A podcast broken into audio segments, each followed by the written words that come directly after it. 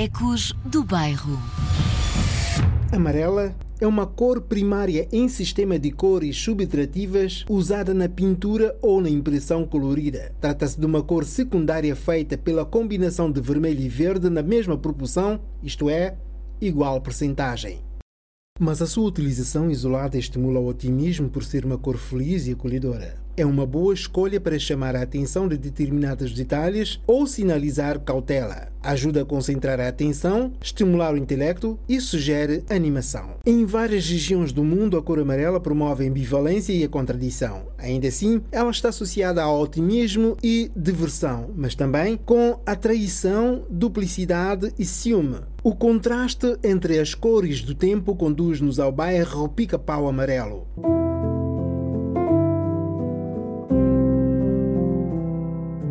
O bairro Pica-Pau Amarelo viu nascer, crescer e desenvolver vários cidadãos que, apesar dos problemas e dificuldades, conseguiram o caminho da superação com dignidade, representam a notoriedade local e contribuem economicamente para o desenvolvimento de Portugal. Nelson Lima, piloto, atual comandante da transportadora aérea portuguesa TAP, é o exemplo, protagonista da semana. Motivo porque hoje fazemos diferente.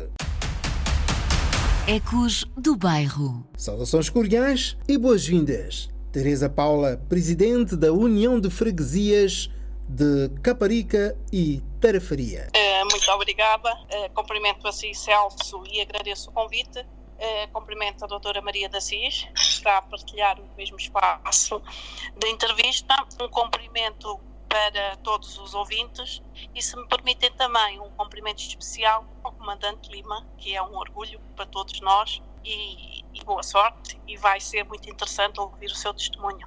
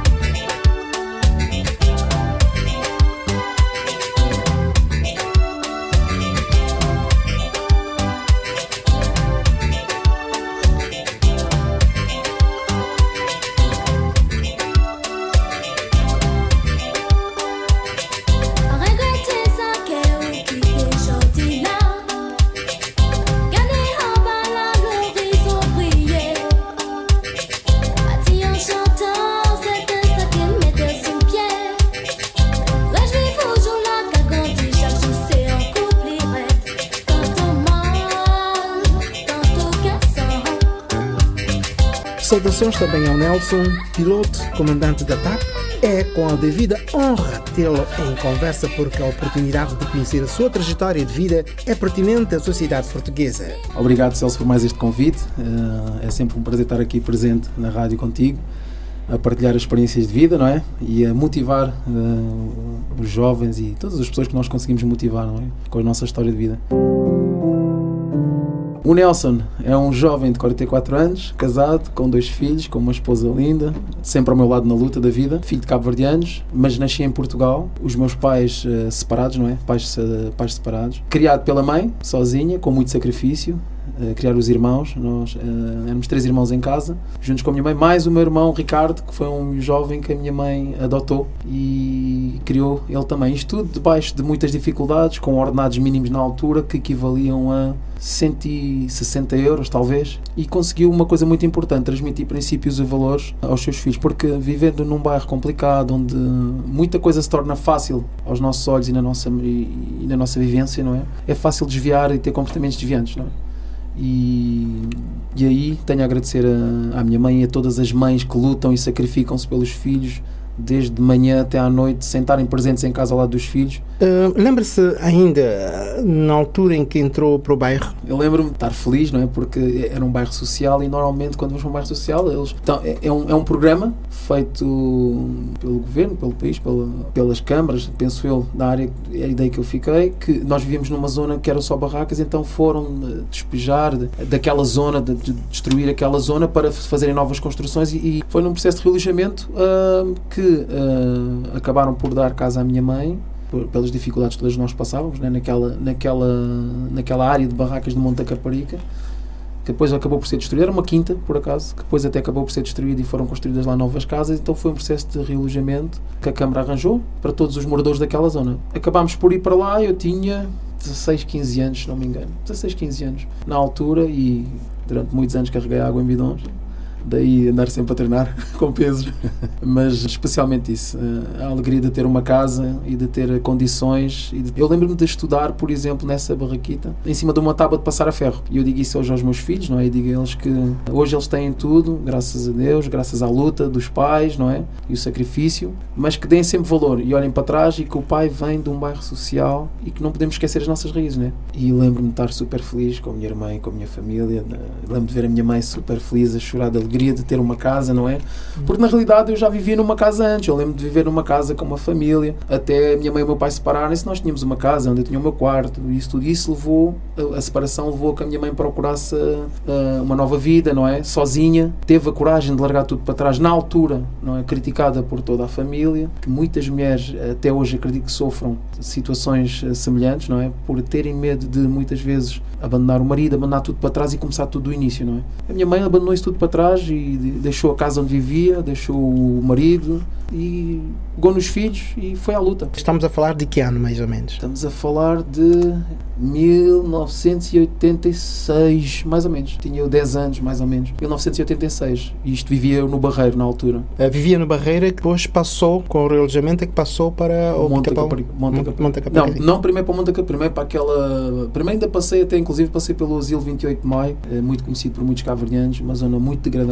Passei por aí, lembro passar por aí, aos meus 10, tive um ano, e depois é que fui para Monte Caparica, para uma casita que lá a minha mãe conseguiu arranjar uma barraquinha, nós fomos para lá viver. Apesar de tudo, pronto, era a nossa casa, onde nós éramos felizes com a minha mãe, não havia, não havia o problema familiar, não é? Que vivemos em pequenos, né? eu e os meus irmãos, eu e minha irmã, que na altura o meu irmão não era nascido, o meu irmão mais novo, e isso já nos fazia felizes. Explique-me só uh, um pouco daquilo que era a vivência do, do Pica-Pau Amarelo a vivência no Pica-Pau Amarelo, primeiro, é um bairro onde as pessoas não têm tudo, ao contrário de ter tudo, não têm tudo, não é? São pessoas que muitas têm muitas dificuldades, não é? Nem todas, atenção. Havia pessoas que viviam no bairro Amarelo que já trabalhavam, tinham um bom trabalho, tinham um bom ordenado, tinham condições, dá para ver que tinham condições. Mas uma coisa boa que eu via no bairro era o espírito de grupo. Toda a gente se apoiava, toda a gente falava, toda a gente se cumprimentava, toda a gente dava apoio às mães, como a minha mãe, não é? Dos nós estarmos sozinhos em casa e a vizinha estar sempre presente e tomar conta de nós, nem que seja dar um olho por nós, as nossas amizades, estarmos sempre com alguém ao nosso lado, termos sempre um ombro amigo. Apesar de todas as dificuldades, havia um enquadramento dentro do bairro que nos fazia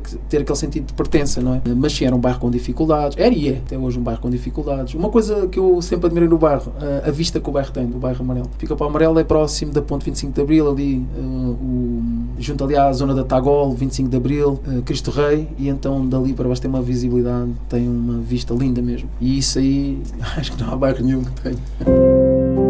Como é que olha tipos de, de, comentários à volta de bairros, pessoas que moram nesses bairros, o olhar de fora? Normalmente, eu lembro-me de ser rotulado por ser do bairro amarelo, na escola, começava logo na escola, e começava muitas vezes pelos professores. Inclusive, eu lembro-me de dividirem a turma, eh, passar muitos jovens do bairro lá para trás, para as filas lá de trás dos bancos. Eu tenho essa ideia da escola, as pessoas fazerem esta diferença. Não todos, claro, e não sei se ainda hoje assim é, mas eu lembro de ser rotulado por ser do bairro na escola, começando na escola, muitas vezes com os colegas, muitas vezes na, na rua, nos transportes públicos. As pessoas terem. Eu entrar no transporte e as pessoas olharem para mim com medo, porque entrei no bairro Amarelo, por exemplo. Porque entrei na paragem do bairro Amarelo. Inclusive, eu lembro de. Eu fiz uma entrevista depois, mais tarde, já uh, a trabalhar para a RTP África também isto televisiva e lembro de um jovem deixar um comentário, um jovem da escola deixar um comentário e dizer Nelson, olha, eu sou teu colega de escola, não te lembras de mim, mas eu estou aqui para te dar um abraço e agradecer a tua partilha, a partilha da tua história, da tua vida, porque deste-me uma lição de vida. Eu lembro de andar na escola contigo e tinha medo de ti. Eu disse aos meus filhos, eu tinha medo deste jovem. E este jovem hoje é esse senhor que está aí a dar entrevista na televisão, que vem do bairro, que é comandante da TAP, que sacrificou e batalhou teve todas as dificuldades e ele era um jovem como eu, mas era de um bairro social. Tentou perceber porque que uh, a pessoa teria medo de si? É, é pelo rótulo que a sociedade uh, impõe não é, uh, aos bairros sociais, porque ser do bairro social normalmente é-se visto como um, um, bandido, como um traficante, como um, um drogado, um gangster, entre aspas, não é? E, e sobretudo quando há uma, uma certa corpulência. sobretudo quando há outra uh, E acontece, acontece. Muitas vezes eu, eu lembro de estar no, nos fuzileiros, estava na altura nos fuzileiros, e muitas vezes era parado, era parado pela polícia nas rusgas. Um, mas depois falava com eles, identificava-me e, e, e dava-se a volta à situação. Mas uh, a sociedade tem, tem tendência a, a, lançar esse rótulo ao jovem do bairro, às pessoas do bairro, não só ao jovem. Inclusive amigos meus que me contaram histórias deles de irem entregar currículos, mas que não punham morada do bairro, por exemplo. Este é um dos problemas a nível nacional, uh, não só no Pica-Pau Amarelo, uh, como em muitos bairros, uh, as pessoas quando vão à procura de emprego omitem suas moradas, referenciando a vizinhança ou um primo familiar que reside num bairro diferente daquilo, daquele onde a pessoa vive para encontrar um emprego. Até que ponto esse tipo de, um, de abordagem, esse tipo de vivência é leal para com a sociedade? Pois, uh, pois e eu, eu realmente conheço muitas situações dessas, de amigos meus que passaram por isso e que, ao porem o currículo deles, sentirem que sentiam que aquilo não ia ser, não ia ser levado em consideração o currículo por estar lá a morada de um bairro, de um bairro social, e muitos deles começaram inclusive a pôr uh, currículos com moradas de, de outros familiares, não é? Que não viviam em bairros, mesmo para conseguirem fugir desse estigma, não é? Do bairro. Claro que é injusto olhar para um currículo de uma pessoa licenciada, por exemplo. Um deles, um dos meus amigos era licenciado, uh, o Constantino. Um abraço, Constantino, se estivesse a ir. Grande Consta. E eu lembro dele contar essa história, eu lembro dele falar dessa história de ir entregar o currículo dele e, e, ficou com a ideia que o currículo não ia ser eh, levado em conta, não é? Pela morada, pelas, pela, pelo estigma de, que se tem de ser de um bairro social, não é? Eu lembro nos fuzileiros, quando estava nos fuzileiros, um, do Tenente, Tenente Dias, hoje Comandante Dias, um abraço também ao grande Tenente Dias, na altura meu instrutor, perguntar-me, sou cadete, então você é de onde? Eu sou Tenente, sou do Pica-Pau Amarelo. e o Moisés, o meu irmão do meu curso, né? então eu sou Moisés, é de onde? Eu sou da Zona J. Ops! e ele, pá, então olha vocês devem ser os gajos que correm bem, devem, devem ser os melhores atletas. então porquê sou tenente? Porque eu estou treinado a desafiar a polícia. Mas ele estava a brincar connosco, é uma pessoa 5 estrelas, e aprendemos bastante com esse Tenente Dias, nosso, hoje em dia comandante, 5 estrelas, e aprendi bastante com ele. Um, e ele nunca nos rotulou, nem ele nem ninguém lá nos fuzileiros nunca nos rotularam, uh, porque lá está, aquilo é uma escola da vida, está lá para nos formatar como homens, como seres humanos, não é? E Nelson teve a oportunidade de vivenciar com todo tipo de gente, pessoas e qualidade no bairro. Todo tipo de gente. Como Desde... é que consegui lidar com tudo isto? Adaptando, na realidade, adaptando, porque na realidade no bairro somos todos família. Eu, eu, eu chego ao bairro hoje em dia e olho para o, para o tio, para a tia, que é o meu vizinho. E, e somos todos família até ciganos, até pessoas de etnia cigana, uh, olham para mim e sempre que eu chego no bairro cumprimentam-me, vizinho, como é que você está? Está tudo bem? Olha, vimos um avião passar aqui por cima do bairro, pensamos logo em si, Deus o abençoe, eu rezo sempre por si, que corra tudo bem, não sei. Pessoas de etnia cigana, não é? E africanos, nós somos uma família, nós, os meus irmãos, os meus primos, os meus tios, a Cláudia costuma me dizer, tu tens família em todo lado porque para mim são todos família. Não, eu, não, eu olho para a vizinha que tomou conta de mim quando era pequeno, que me, oh, tia, tudo bem consigo? Não é? Olho para a senhora cigana, tudo bem com a senhora? Vizinho, está tudo bem, como é que vão os voos, como é que você passa aqui por cima? É aquelas cantinas, nós somos todos família. Somos, eu acho que, por exemplo, vou dar um exemplo. Eu, eu vivo hoje em dia uh, em Alcochete, numa área de uma urbanização de vivendas, e eu cumprimento duas pessoas. Estamos a falar de uma urbanização que tem para aí 20 vivendas. Cumprimento duas pessoas não é? praticamente. As pessoas não se falam, não são unidas, não, não há aquele elo de ligação, não há o espírito de, corpo, de vizinhança. Uh, as pessoas passam bom dia, um bom dia forçado a quem nem dê bom dia. Eu lembro da primeira vez quando fui para lá viver, dei bom dia a um dos meus vizinhos, que já não vive lá por acaso, e ele não me cumprimentou. Olhou para mim, quem é este gajo? Não conheço lá nenhum, não vou cumprimentar. No dia seguinte saí fardado de piloto, já me queria cumprimentar, não é? Isso não tem lógica nenhuma, não é? As pessoas vivem do estatuto. No bairro, não. Nós vivemos das vivências, das convivências, da amizade, de espírito de grupo, de verdadeira camaradagem, não é? Que eu aprendi na tropa, não é? Mas que já levava do bairro.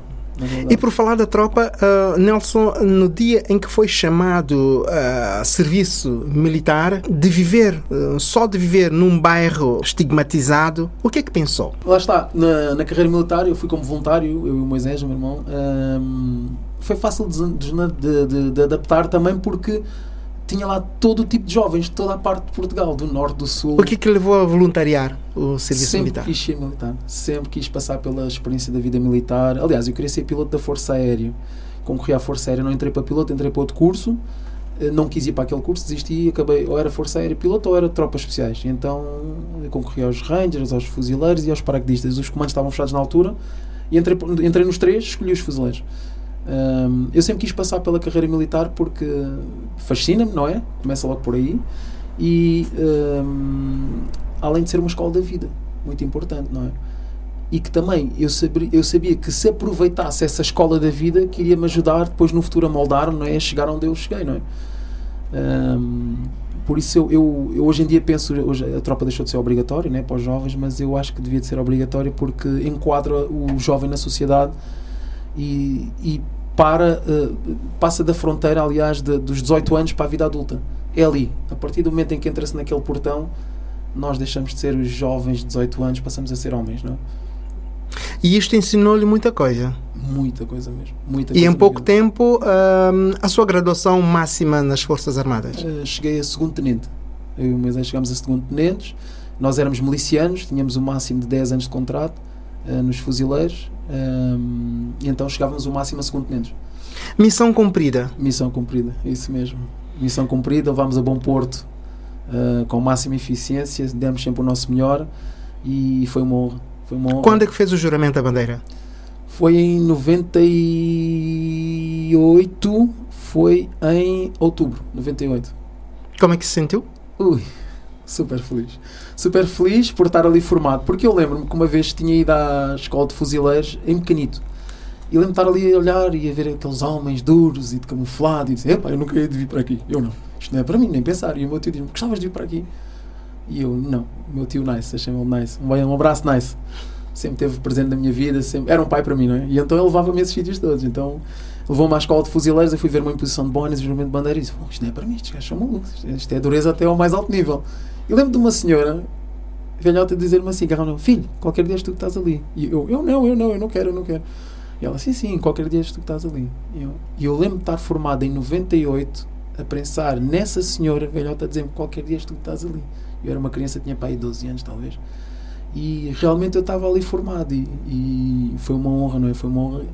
Uh, estava ali formado e mais, uh, a minha mãe estava lá presente, a Vitória. Eu ganhei o prémio da Por Militar Educação Física. E então, um dos prémios para mim não foi para mim, foi para a minha mãe, foi pelo sacrifício todo que ela fez, pelos filhos, pela luta, não é? Pela, pela luta constante na vida. E esse prémio que eu estava a receber naquele momento e ver a minha mãe aos gritos: é o meu filho, é o meu filho, é o meu filho, toda a gente a olhar. E, e a alegria, não é? Dos meus amigos também do bairro que estavam lá presentes. Uh, esse prémio na realidade não era para mim, era um prémio para a minha mãe, não é? Então ganhei o prémio da Pro Militar Educação Física. Um, e foi, foi um momento, foi um momento único. Aquele juramento. No dia em que disse a mãe que haveria de entrar para a vida militar, voluntária, o uh, que, que ela terá pensado? Um filho que um, foi criado à base de sacrifícios, sem pai, e agora para uma vida militar, assim de repente. A minha mãe é uma pessoa muito aventureira e ela sempre me apoiou, ao contrário das mães que têm medo dos filhos que vão para as tropas especiais e aquilo é um perigo e não, não e choram. Não. A minha mãe é muito pelo contrário. Uh, ela sempre me apoiou, inclusive foi-me levar à porta lá da, da Alcântara, na incorporação. Eu não queria, ah, não precisas de comigo. Ela quis-me levar lá à porta, à porta da Alcântara, uh, na incorporação, para me dar todo o apoio e, uh, e era aquela vaidade que ela tinha, não é? Porque a minha mãe também sempre teve o sonho de fazer carreira militar e essas coisas todas, apesar de na altura dela não ser possível. E então eu ir para a carreira militar para ela era como se ela tivesse aí, não é? Era, foi um sonho concretizado também por ela, não é? Um, mas sempre presente, sempre presente, sempre feliz, sempre uh, a apoiar-me nestas decisões que eu tomava. Uh, lembro de uma vez chegar em casa, estava muito mau tempo, uh, uma semana de muito mau tempo, tempestades, e nós estávamos em exercícios militares no mato. E a minha mãe, cheguei em casa, então olhei para ela e eu reparei que ela estava preocupada. Então já te arrependeste de ter ido para lá? Ela, não, tu estás lá porque tu queres. E eu, pronto, mas então, e consegues dormir? Sabendo que neste mau tempo o teu filho está no ar? Não, não consigo dormir. Podes dormir, eu estou lá porque eu quero, sou voluntário e gosto daquilo. O principal desafio que hum, viveu e o mais difícil na vida militar? Ui, ui. Descida do Sado. A famosa descida do Sado, que é. Eles largam-nos no rio, uh, Sado. Uh, já não lembro do nome da Grândola, não lembro do nome da zona. Largam-nos no rio, nós montamos os botes e depois vamos a remar até, até ali à zona mais ou menos da Sete Nave, que ele chama Sete Nave, né? onde tem ali a, a, as praias da, da Troia. Do outro lado tem a Sete Nave. Nós passamos o rio todo a remar, só que isso é feito à noite, no frio, muitas vezes aquilo é escolhido em, em situações em que, tem, em que a meteorologia está mesmo péssima. E, gelada. gelada. E normalmente o rio também está a vazar, então aquilo é lodo. Nós estamos a remar, muitas vezes saímos do, do bote para puxar aquilo pelo lodo e eu lembro de fazer aquilo horas e horas e gostou-me. E fizemos duas vezes, por acaso. E eu só pensava para mim, isto nunca mais acaba, isto nunca... Foi a coisa mais difícil que eu fiz até hoje. No, no curso de fuzileiros, para mim, foi a descida de santo. Foi largar-nos no mar com botes, no rio com botes. O lodo, o frio, a chuva, o vento, a fome, não é? De ter sido promovido à patente de segundo tenente, como é que sentiu na altura? Para já, uh, senti uma grande responsabilidade, não é? Uh, porque esse peso aí traz muita responsabilidade, não é? E não só, nós servimos de exemplo para as nossas tropas.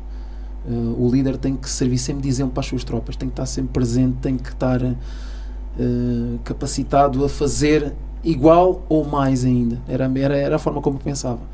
E então um, eu, eu, sempre dediquei muito ao desporto, sempre dediquei-me a estar sempre bem fisicamente, bem psicologicamente, bem de, de, aspecto para as tropas olharem para mim olharem, sim senhor, este, este, este oficial é um exemplo para nós, não é? É um exemplo a ser seguido. Então daí tudo o que nós fazemos uh, todas as atitudes que nós temos uh, eh, um, vão sempre afetar a opinião que as tropas têm de nós. Eu lembro de uma coisa que aprendi na carreira militar que normalmente eles perguntam-nos existem três líderes o laissez-faire o autocrático, aquele é assim, é assim e o democrático qual deles é o mais importante, não é? Normalmente as pessoas dizem, ah, é o democrático. Eu não. O mais importante, como eu aprendi na carreira militar, são todos eles. O laissez-faire, o democrático e o autocrático. Dependendo sempre do tipo de missão, com quem nós estamos a falar é? e o grupo onde nós trabalhamos e o ambiente em que trabalhamos. É? Depende sempre disso. Então nós temos que nos adaptar é? à realidade. Então aprendi isso na carreira militar e transportei isso para a vida, não é? E, e tem funcionado, tem dado resultado. Uh, agora na TAP, como comandante.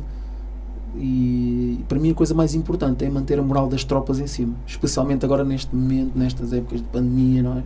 É muito importante termos a moral das tropas em cima. É com esse espírito de liderança que hum, decidiu candidatar-se às forças, às forças, não às forças aéreas, queria dizer, mas uh, ao serviço aéreo português, nesse caso, a TAP. A TAP. Uh, uh, ser piloto para mim sempre foi o meu sonho. E como eu disse, eu concorri à Força Aérea como piloto. Não entrei para piloto, entrei para outro curso, então decidi para os fuzileiros. Mas sempre com esse sonho por trás, na minha back, não é? Na luta da vida, sempre com esse sonho de, de me tornar um dia piloto. E então o que é que eu fiz? Planeei tudo na vida. Planeei o plano A, o plano B, o plano C, até conseguir chegar uh, ao curso de pilotos. Uh, não foi fácil, uh, mas consegui chegar lá e juntei o útil ao agradável. Tudo o que aprendi na vida militar, nos fuzileiros, transportei para a parte civil, para a TAP, não é neste caso, para o grupo de trabalho, para o espírito de grupo, para a camaradagem, tentar enquadrar o, os colegas de trabalho. E muitas vezes o pessoal diz-me assim: Lima, tu que estiveste nos fuzileiros, o pessoal tem tendência a pensar que tu és duro, que é a dureza ao mais alto nível, como líder, mas não. Pelo contrário, é o que eu costumo dizer: o, o verdadeiro líder quer as suas tropas e quer a moral das suas tropas sempre em cima. Não é? E não há nada mais importante do que ver fazer, terminar um voo e ver que as tropas saem felizes e, e, e tem um sentido de pertença de grupo, que é não sou eu o comandante só, somos todos. todos nós estamos lá presentes, nós somos responsáveis pelo voo. Todos nós queremos levar a bom porto de A a B o voo da TAP com os passageiros, máxima eficiência e máxima segurança desse A sua determinação implicou a entrada para a TAP. Este mesmo resultado foi tornado público. Estava à espera deste resultado positivo ou colocava à frente alguém que, tendo sido originário africano, Bem, eh, eu nunca senti que me iriam pôr de parte por eu ser africano ou por eh, vir de um bairro. Ou por... Nunca senti nada disso. Muito pelo contrário. Senti muito acolhido eh, quando concorri à TAP. Nós éramos 100 e tal pilotos a concorrer para 30 e tal vagas e eu achei que bem, este concurso não vai ser fácil. Foi onde eu achei que na vida que pá, eu não quero acreditar que vou falhar, não é? Não posso falhar. Não quero acreditar que vou falhar, não posso falhar, tenho que acreditar que sou capaz. Então fui passando pelas várias etapas do, do concurso. Uma das etapas uh, foi a entrevista com a psicóloga, para mim foi muito, eu pensei que ia ficar ali, mas uh, acabou por correr bem. A doutora foi muito simpática depois no fim da entrevista. Fica aqui um beijinho para a doutora também, doutora Paula. Mas mesmo assim, faltavam mais umas três fases, se não me engano, sim, mais umas três fases. E lembro-me de falar com a dona Fernanda, que está, é uma das senhoras responsáveis pelos concursos na TAP, conhece todos, é a mãe dos pilotos para mim. Um beijinho à Dona Fernanda e à Doutora Paula. E lembro-me de quando passei as fases todas, da Dona Fernanda me telefonar a perguntar-me: Você quer as boas ou as más notícias? e eu, ui, Dona Fernanda, não sei, diga o que você tem a dizer e mais. As boas notícias é que você passou. Eu, não acredito, espetáculo. Assim. As más notícias é que você está pronto para começar o curso o mais rápido possível. Isso não sei se é mais ou não. Não, para mim é bom. Pronto, então não há mais notícias. Eu senti, eu senti sempre que fui apoiado pelo caminho, nunca senti esse, esse sentimento de ser posto de parte por ser africano, ou por ser do bairro, ou por não ter conhecimentos. Ou... Não, senti que fui, hum, fui acarinhado. Esta senhora Dona Fernanda é uma senhora que vive o concurso dos pilotos e ela sabia a minha história, que vinha dos fuzileiros. A doutora também, Paulo, também vive o concurso também. E quando entrei, eu lembro de estar a começar as aulas e de me darem os parabéns. Eu fui lá cumprimentar as senhoras e lembro de darem os parabéns e vi a felicidade delas ao saber que eu tinha entrado para o concurso. Os instrutores também sempre presentes, sempre a apoiarem. Lembro-me dos instrutores, deles uh, brincarem comigo, né, por eu ter vindo dos fuzileiros, ainda estava um bocado meio formatado com a vida militar. E lembro-me de estar a entrar no simulador para um dos comandantes. Comandante, dá licença que entre. Mas sou tenente, pode entrar, está licenciado. Pronto, eu, eu sempre senti-me acolhido nesta família de braços abertos, como nós costumamos dizer. E, e não tenho nada, nada mesmo a reclamar. Este, este sinal de gratidão que geralmente hum, escapa a muitos olhos, aos muitos pensamentos, hum, ajuda-nos muitas das vezes a superar e ter portas abertas. Hum, quando olhamos para trás, o gesto que fazemos, seja ele positivo ou negativo, para com as pessoas que eh, em algum momento de vida deu-nos ou estendeu-nos as mãos, um, vale-nos muito um, para o futuro. E, e, quando Nelson faz agradecimento às pessoas que, uh, não por facilitismo, mas sim por missão de cumprir um, com o seu dever, que é mesmo de agradecer as pessoas pelo trabalho uh, que elas fazem em prol da sociedade, pergunto-lhe como é que olha para a sociedade onde as pessoas têm todas muita preocupação, olhando só exclusivamente para elas, eh, só querem conhecer o lado bom e de interesse pessoal, sem sequer olhar para um gesto de gratidão para o vizinho de lado. Lá está, é o que eh, uma das comparações que eu faço é onde eu vivo hoje em dia, não é? E, é, e é o bairro, que é as pessoas eh, esta sociedade é uma sociedade que é muito fechada entre si e eu acho que a pandemia vai veio mudar um bocado isso agora também eu acredito que as pessoas agora vão ser mais unidas, não é? Porque nenhum homem é uma ilha, é a minha opinião. Nenhum homem é uma ilha e eu penso que a tendência vai ser mudar com esta vinda deste vírus Covid. Veio a mostrar que viver assim desta forma em sociedade, olhar para nós, para o nosso umbigo, estarmos fechados e não, não sermos abertos ao mundo e sermos agradecidos por tudo que nos fazem e, e estar presente também e, e apoiar o próximo, uh, não nos leva a lado nenhum. E eu acredito que esta pandemia vem-nos a chamar a atenção para isso, porque na realidade o ser humano não, foi, não é uma ilha, não está, não está feito para estar fechado em casa e uh, nós neste momento temos muito tempo. O ser humano não tinha tempo antes, hoje em dia tem muito tempo, mas está sozinho. Está fechado em casa, não tem convivência, não tem interação com outro ser humano e começamos a ver a importância que é ter essa interação, essa convivência, não é? Eu quero acreditar que isto vai mudar Uh, mas é importante haver essa mudança porque, como eu digo, nenhum homem é uma ilha e, e, nada mais importante do que nós temos sempre o outro ao lado para nos dar a mão e, e levar a bom porto a vida, não é? Esta luta constante que é a vida, sempre com alguém a parar-nos as nossas quedas, porque todos nós caímos sempre. Temos é que conseguir levantar e, e se tivermos esse apoio, vai fazer toda a diferença sempre.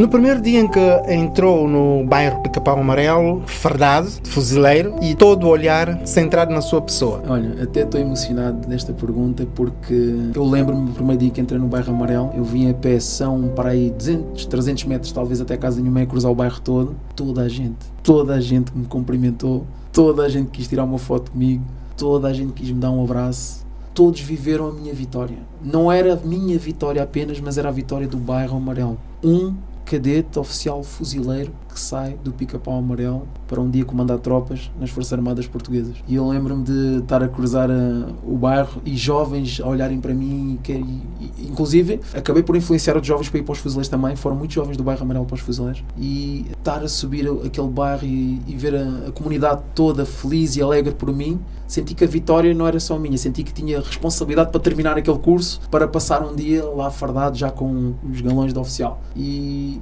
foi em propósito. Foi em propósito, é isso mesmo. A luta já não era só minha, apercebi-me apercebi disso. E ver a alegria na cara das pessoas, das tias, não é? Dos vizinhos, das pessoas que sempre conviveram comigo, uh, dos meus amigos, senti que bom, a responsabilidade é maior do que eu pensava, não é? Na realidade, eu carrego um bairro nas costas, não é? Represento esse bairro lá fora e, e o orgulho que eles têm em ter o oficial deles fuzileiro. Porque eles dizem mesmo: o Nelson é o nosso oficial fuzileiro, o Nelson é o nosso piloto da TAP, não é? A mesma coisa ao Moisés, na Zona J. Quando chegou na Zona J, eh, sentiu mesmo. Nós falámos ao telefone, os dois, ei, bro, não estás bem a ver. O people todo, a dar um abraço, a querer tirar fotos, a agarrar-me para a alegria. De repente o fardamento muda. De repente o fardamento E muda. passamos a patente do comandante da Força, ah, da, não da Força da Aérea, desculpa, da TAP. Da TAP. Mais outro grande dia também um, um, dia que eu quis partilhar também com um professor meu. Ainda morava uh, no Pica-Pau Amarelo quando entrou para a TAP? Não, não, não. não. Já, já, morava, não já morava com a Cláudia, já morávamos com a Cláudia. Morava no Barreiro, ao pé do Val da Morena, nas Fontainhas. Uh, que é também um outro bairro. Que é também um outro bairro. Um, eu quis partilhar este momento também de, de estar a passar fardado pelo bairro, e, mas também quis partilhar na escola com um professor muito especial para mim que fez toda a diferença na minha vida também, que é o professor Brinco. Fica aqui um grande abraço ao professor Brinco, com saudades suas, sempre presente no meu coração, professor. Uh, que foi um professor que sempre me disse e sempre me demonstrou que, que, eu era capaz de fazer o que eu quisesse, que acreditou em mim, que me disse: Nelson, tu és um jovem do bairro, mas és um líder, és um jovem que eu acredito que vai chegar longe. Nunca desistas, eu estarei sempre aqui ao teu lado para te dar um abraço. E acredito que um dia has de vir aqui à escola, visitar-me e falarmos um pouco. Eu disse, professor, eu vou para as Forças Armadas e um dia de vir aqui fardado fazer uma visita.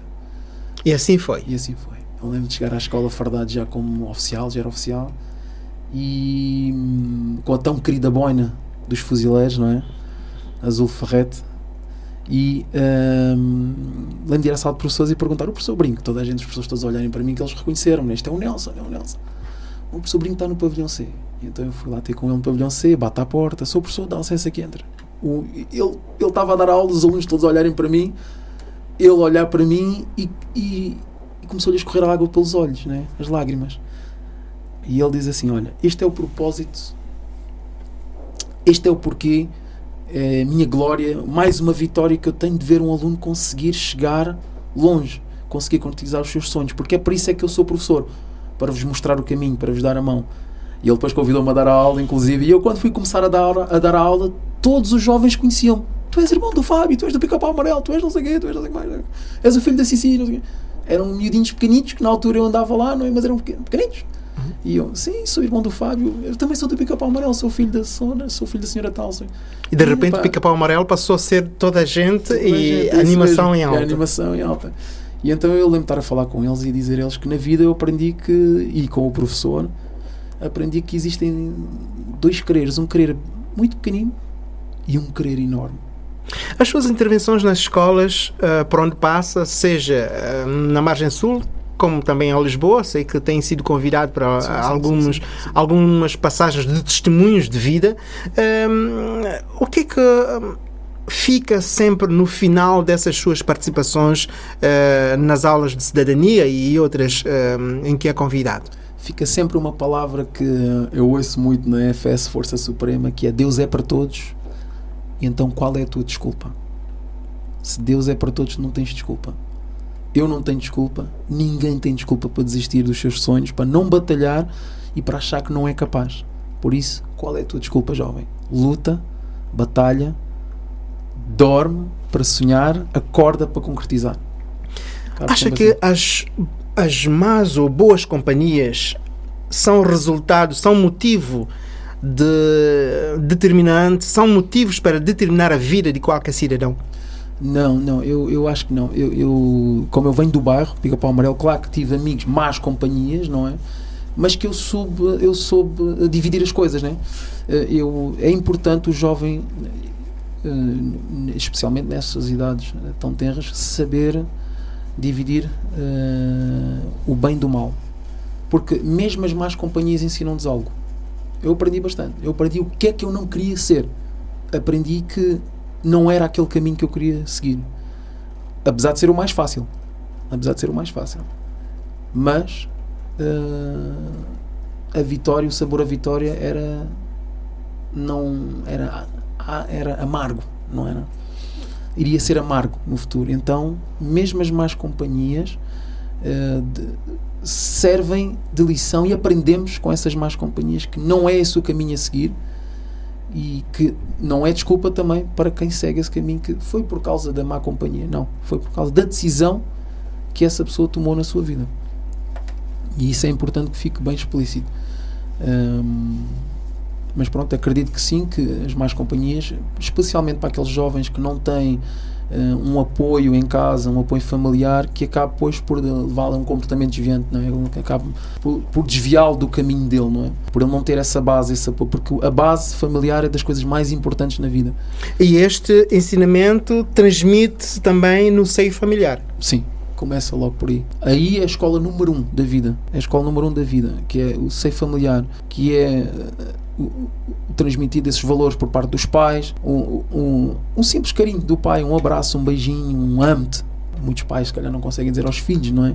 Eu via no bairro, muitos pais tinham aquele tratamento, não sei, não, não, não havia aquele tratamento amoroso, eu não sei se é do homem africano antigo, não sei, um, mas via muito isso, não é? Não se via um carinho, um abraço, um beijinho. Já eu não, eu via a minha mãe, meu pai não, que eu não fui criado com o meu pai, não é? Mas a minha mãe sempre nos deu um abraço, um beijo, um âmbito, falava connosco das dificuldades que ela tinha em pôr comida em casa hoje, em, em comprar roupa, em, em não nos poder oferecer aquele ténis, em não nos poder oferecer aquela roupa, mas sempre com uma voz de carinho, de amor. E outra coisa, eu nunca vi a minha mãe a desistir de nada na vida. Minha mãe nunca desistiu. E eu pensava, quem sou eu para desistir? Logo. Já foi obcecado por marcas? Nunca.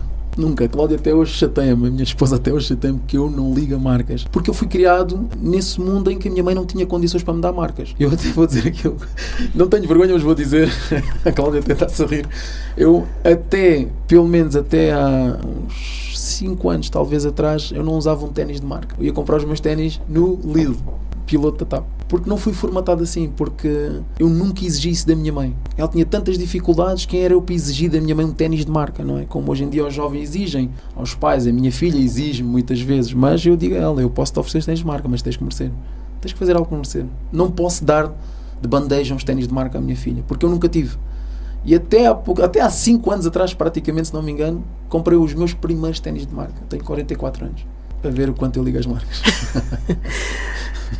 Cláudia, entrou na vida do Nelson. Lembra-se do primeiro dia desta relação?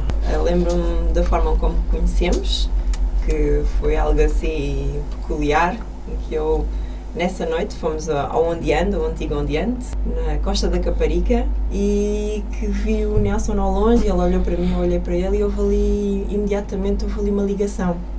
Não conseguimos explicar e parece que o destino assim o quis, que a gente se conhecesse nessa noite. Tínhamos pessoas em comum, pessoa, uh, nomeadamente uma prima minha, muito amiga do Nelson, que nos apresentou e a partir daí estamos, uh, cá continuamos, há 21 anos juntos. Foi uma ligação imediata. Então como é foi... é que uma mulher de repente olhar para um homem, alguma magia? Sim, mística.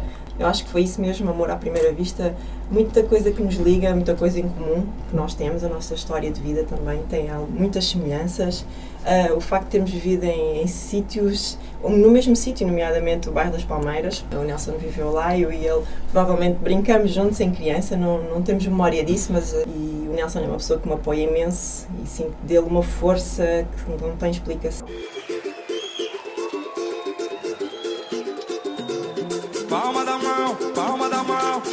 Da mão, da mão, da mão, da mão, da mão. É o seguinte, a gente nunca deve desistir do que a gente quer. Por isso que Deus existe. Para que a gente tenha fé sempre. E nunca desista do seu objetivo. E muita calma nessa hora. E deixa acontecer naturalmente. Que o bicho vai pegar. Quem cultiva a semente do amor Segue em frente, não se apavora. Se na vida encontrar sabor Vai saber esperar sua hora. Quem cultiva a semente do amor Segue em frente, não se apavora. Se na vida encontrar sabor Vai saber esperar sua hora. Às vezes a felicidade demora a chegar. Aí é que a gente não pode deixar de sonhar. Guerreiro não pode dar luta, não pode comer poder atrasar quem nasceu pra vencer. É dia de sol, mas o tempo pode fechar. A chuva só vem quando tem que molhar. Na vida é preciso aprender. Se colhe o bem que plantar. É Deus quem aponta a estrela. Palma da! Pega essa cabeça.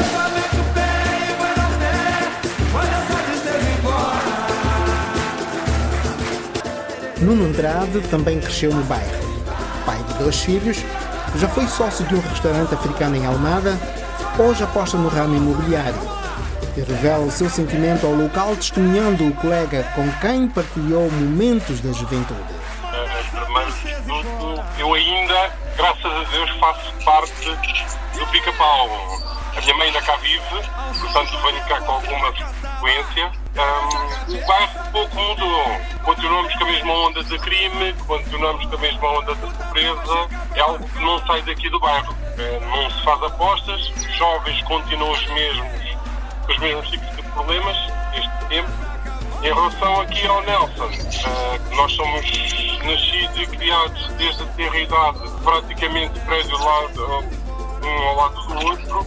Experienciamos desde, desde o que é viver num bairro social. Ou seja, uh, passa sempre pela pobreza, criminalidade a um nível muito elevado, faz com que haja aqui escolhas a serem feitas e nem sempre são as melhores. Mas o Nelson sempre foi aquele rapaz com uma disciplina, uma disciplina fora de série. Soraya Mamed, de origem indiana, cresceu no bairro, mãe de dois filhos, testemunha o Nelson Lima expressa o seu sentimento em relação ao pica-pau amarelo.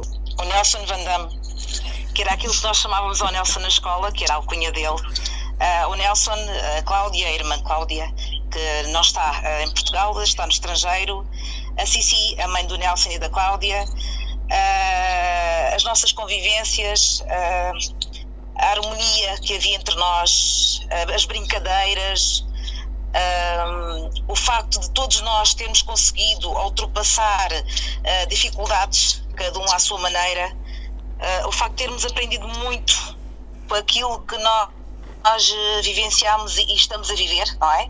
Porque não deixam de ser um ensinamento. Uh, e o facto de ser um orgulho de termos o Nelson na família como um exemplo. Um dos maiores exemplos hoje conquistados uh, é o Nelson. Uh, ter chegado onde chegou foi, foi sei lá, não, não sei o que dizer, acho que não há, não há palavras para descrever essa situação. Ele conseguiu superar tudo e todos. Tenho um filho mais velho que um, tenta seguir os passos do Nelson, o meu primo uh, também tenta seguir os passos do Nelson, uh, e o Nelson não foi só, e não é só aquilo que, que é agora, o Nelson foi mestre de Karaté, deu aulas de Karaté. Infelizmente não existem incentivos suficientes para os jovens hoje em dia, ou porque ah, vão, enverdam para o mundo da música, outros porque enverdam para o mundo da dança, e eu acho que não é só isso, o jovem quer muito mais do que isso. Uh, Devia-se ajudar o jovem. Com testes psicotécnicos, procurar saber, tentar uh, conversarem mais, tentar saber até onde é que uh, o jovem em si pretende ir. Já aconteceu a muitos que já saíram do bairro, e eu conheço alguns, que saem do bairro, mas depois esquecem-se que vieram de onde, de, de onde vieram. Esquecem-se das, vossas, das raízes e passam pelas pessoas e, e se calhar, e, e, muito, já me aconteceu, e não cumprimentam sequer. Tem que se apostar mais, há programas, há muitas coisas, e tentar perceber o que é, quais é que, o que, é que as pessoas gostariam de fazer. Os miúdos é futebol, dança e, e música. Mas há, há miúdos que têm outros sonhos, gostavam de ser outra coisa, gostavam de ser médicos, gostavam de ser enfermeiros, gostavam de ser pilotos, como o Nelson uh, quis ser. Uh, ou seja, acho que tem que haver uma intervenção. Não, não digo que seja a nível do Estado ou a nível do que é que, é que seja, mas se calhar do poder autárquico inicial e das escolas também para, para fazer uma filtragem do que é que as pessoas são capazes de fazer, neste caso enquanto, enquanto miúdos, o que é que eles podem fazer a nível desses, desses, desses testes psicotécnicos, psicológicos, whatever, que fazem, dizem que nas escolas havia, já no meu tempo diziam, ah e tal, o que é que queres ser? Sei lá o que é que eu quero ser na minha vida. Eu sempre quis, sempre quis ser piloto. E isso não, eu era tropa especial, era tropa piloto neste caso. Mas e depois o, gabinete que na altura havia nas escolas acaba por não funcionar corretamente, porque eu, eu lembro de fazer uns testes, mas nunca soube os resultados deles. Entretanto, é um motivo para juntarmos à conversa a doutora Maria Assis, diretora coordenadora da Santa Casa da Misericórdia de Almada. Relativamente à pandemia, as situações, portanto, tenho que lhe falar agora, não se importa, falo em termos da misericórdia. Da parte da misericórdia houve uhum. sempre a preocupação e dado que se trabalha com indivíduos e famílias com alguma vulnerabilidade, nunca, eh, portanto, sempre tivemos técnicos supremo, quer para o atendimento presencial ou online. As situações de maior vulnerabilidade, de maior emergência, nunca deixaram de ser atendidas. Portanto, houve um reforço, obviamente, ao nível de, das respostas em termos do apoio alimentar, facto houve um aumento uh, da precariedade económica ao nível das famílias, uh, houve um esforço, mas também houve outro aspecto que não descuramos, porque esse também é um aspecto negativo a nível das aulas presenciais. Houve um aumento das situações de risco a nível de crianças, os pais, facto, pelas dificuldades que apresentavam, não podiam acompanhar o estudo online e nós, independentemente de haver orientações da Direção-Geral da Saúde, no sentido de se fechar os ATLs, quer Quero dizer que o nosso espaço jovem esteve sempre aberto para o apoio ao estudo, em grupos pequenos, eh, cumprindo as direções, eh, as, orientações da Direção-Geral da Saúde, mas nós sempre estivemos muito bem a apoiar os miúdos ao nível por causa das aulas online. Mas, em termos da pandemia, houve uma diminuição de, das atividades de animação, e, portanto, de recuperação, e na área do desporto. Não poderíamos ter uh, conjuntos, grupos de crianças, jovens ou de moradores mas eh, de facto, por parte da misericórdia, nós de facto nunca deixámos de estar no terreno, sempre tivemos equipas no terreno a apoiar as famílias. Eh. Mauro Dias passou pelos fuzileiros é piloto da TAP e testemunha o seu colega de profissão. Do Nelson, uh, tive com ele nos fuzileiros durante muitos anos, nove anos e meio. É assim, o Nelson é aquela força da natureza que a gente já conhece, os que estão aqui presentes conhecem. Um, ele é muito focado, ou seja, se ele, se ele mete na cabeça uma coisa, seja ela o que for, seja de, de estudo, seja ela de concretização profissional, ele mete na cabeça e, e vai em frente e tenta alcançar por qualquer meio positivo, obviamente, não? Quando eu digo qualquer meio, de uma forma positiva, ele tenta alcançar esse fim uh, bah, e acho que ele. Teresa Paula, presidente da União de Freguesias de Caparica e Tarafaria. Eu não concordo nada onde se utiliza o bairro do Pica-Pau Amarelo, por si só já é um estigma e anda muito à volta deste preconceito do, da habitação social e dos bairros sociais. O bairro realmente os prédios são pintados de amarelo, fica na zona do plano integrado da Almada E se, se fizermos o enquadramento até em termos do Conselho de Almada, situa-se em Almada Poente. Situa-se numa zona que passa pela é centralidade e cada vez mais no Conselho de Almada. É um dos maiores bairros uh, de habitação social. Hoje estamos aqui num programa para uh, termos o testemunho do Comandante Lima e de todos os outros casos de sucesso das mesmas zonas, da mesma zona do plano integrado da Almada. Por isso, vamos falar de um bairro com muita gente, portugueses que foram realojados no morro do, que tinham as suas habitações abarracadas no morro de Cacilhas, população, sobretudo portuguesa, que veio para trabalhar na obra da, da Ponte 25 de Abril. Temos muita gente dos palopes e da etnia cigana. Foi, foram realojados nessa, nessa, toda nessa área. Eh, na década de 70, quando já tinha sido provado noutros países, nomeadamente em França, que a habitação social não era não se podia fazer como um gueto e juntou-se muita gente no mesmo espaço. Mas isso não quer dizer que não tenha corrido bem, porque a inter interculturalidade eh, é riquíssima naquele espaço. Temos muitos bons testemunhos, muitas coisas boas. Eh, eu brinco muitas das vezes, somos um monte de oportunidades. Não vejo de todo essa situação só do que é mau. E digo isto não porque atualmente sou presidente de junta, não, digo isto porque é o que eu sinto. E, e trabalhei, como disse há pouco a doutora Maria da Assis, durante 11 anos naquele território, trabalhei com jovens, conheço, e se bem que hoje há uma realidade completamente distinta, nós hoje vivemos outra sociedade, eh, outro paradigma de todas as vivências do bairro. Mas gostava de deixar aqui claro não vejo e incomoda-me mesmo esta ideia que só somos motivos de notícia quando a notícia é má. Que, que perspectiva temos para essas pessoas? Realmente fica num sítio lindíssimo, tem boas vistas e ainda bem, mas não deixa de ser habitação social. E sendo habitação social, convinha que tivesse melhor, uma maior melhor manutenção. E isto é da responsabilidade do Estado e do Estado Central, porque uh, nós temos situações muito graves nas habitações. Prédios que com sete andares que não têm elevador, infiltrações, rupturas de água, muita, muitas situações limite, limite. Por isso começaria por uh, e tem sido uma das reivindicações que temos sempre, que o Iru trate melhor o seu património. E enquanto senhorio que devia garantir isto, porque tendo, sendo a habitação fundamental também na integração social. Quanto melhores condições, melhor será para o sucesso de toda uma população. Isto era uma das coisas que eu acho que era importantíssimo, fazer uma intervenção em todas eh, as habitações para terem melhores condições de vida. Era também muito importante vermos isto rapidamente, porque no passado existiu, deixou de existir e ainda devia, quando deixou de existir, devia ser para melhorar o transporte público dentro do próprio bairro.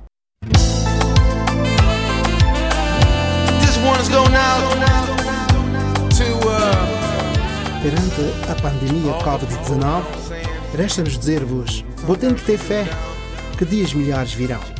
Faça a sua parte, acredite em si, conquiste o melhor para si, pensando nos outros, claro.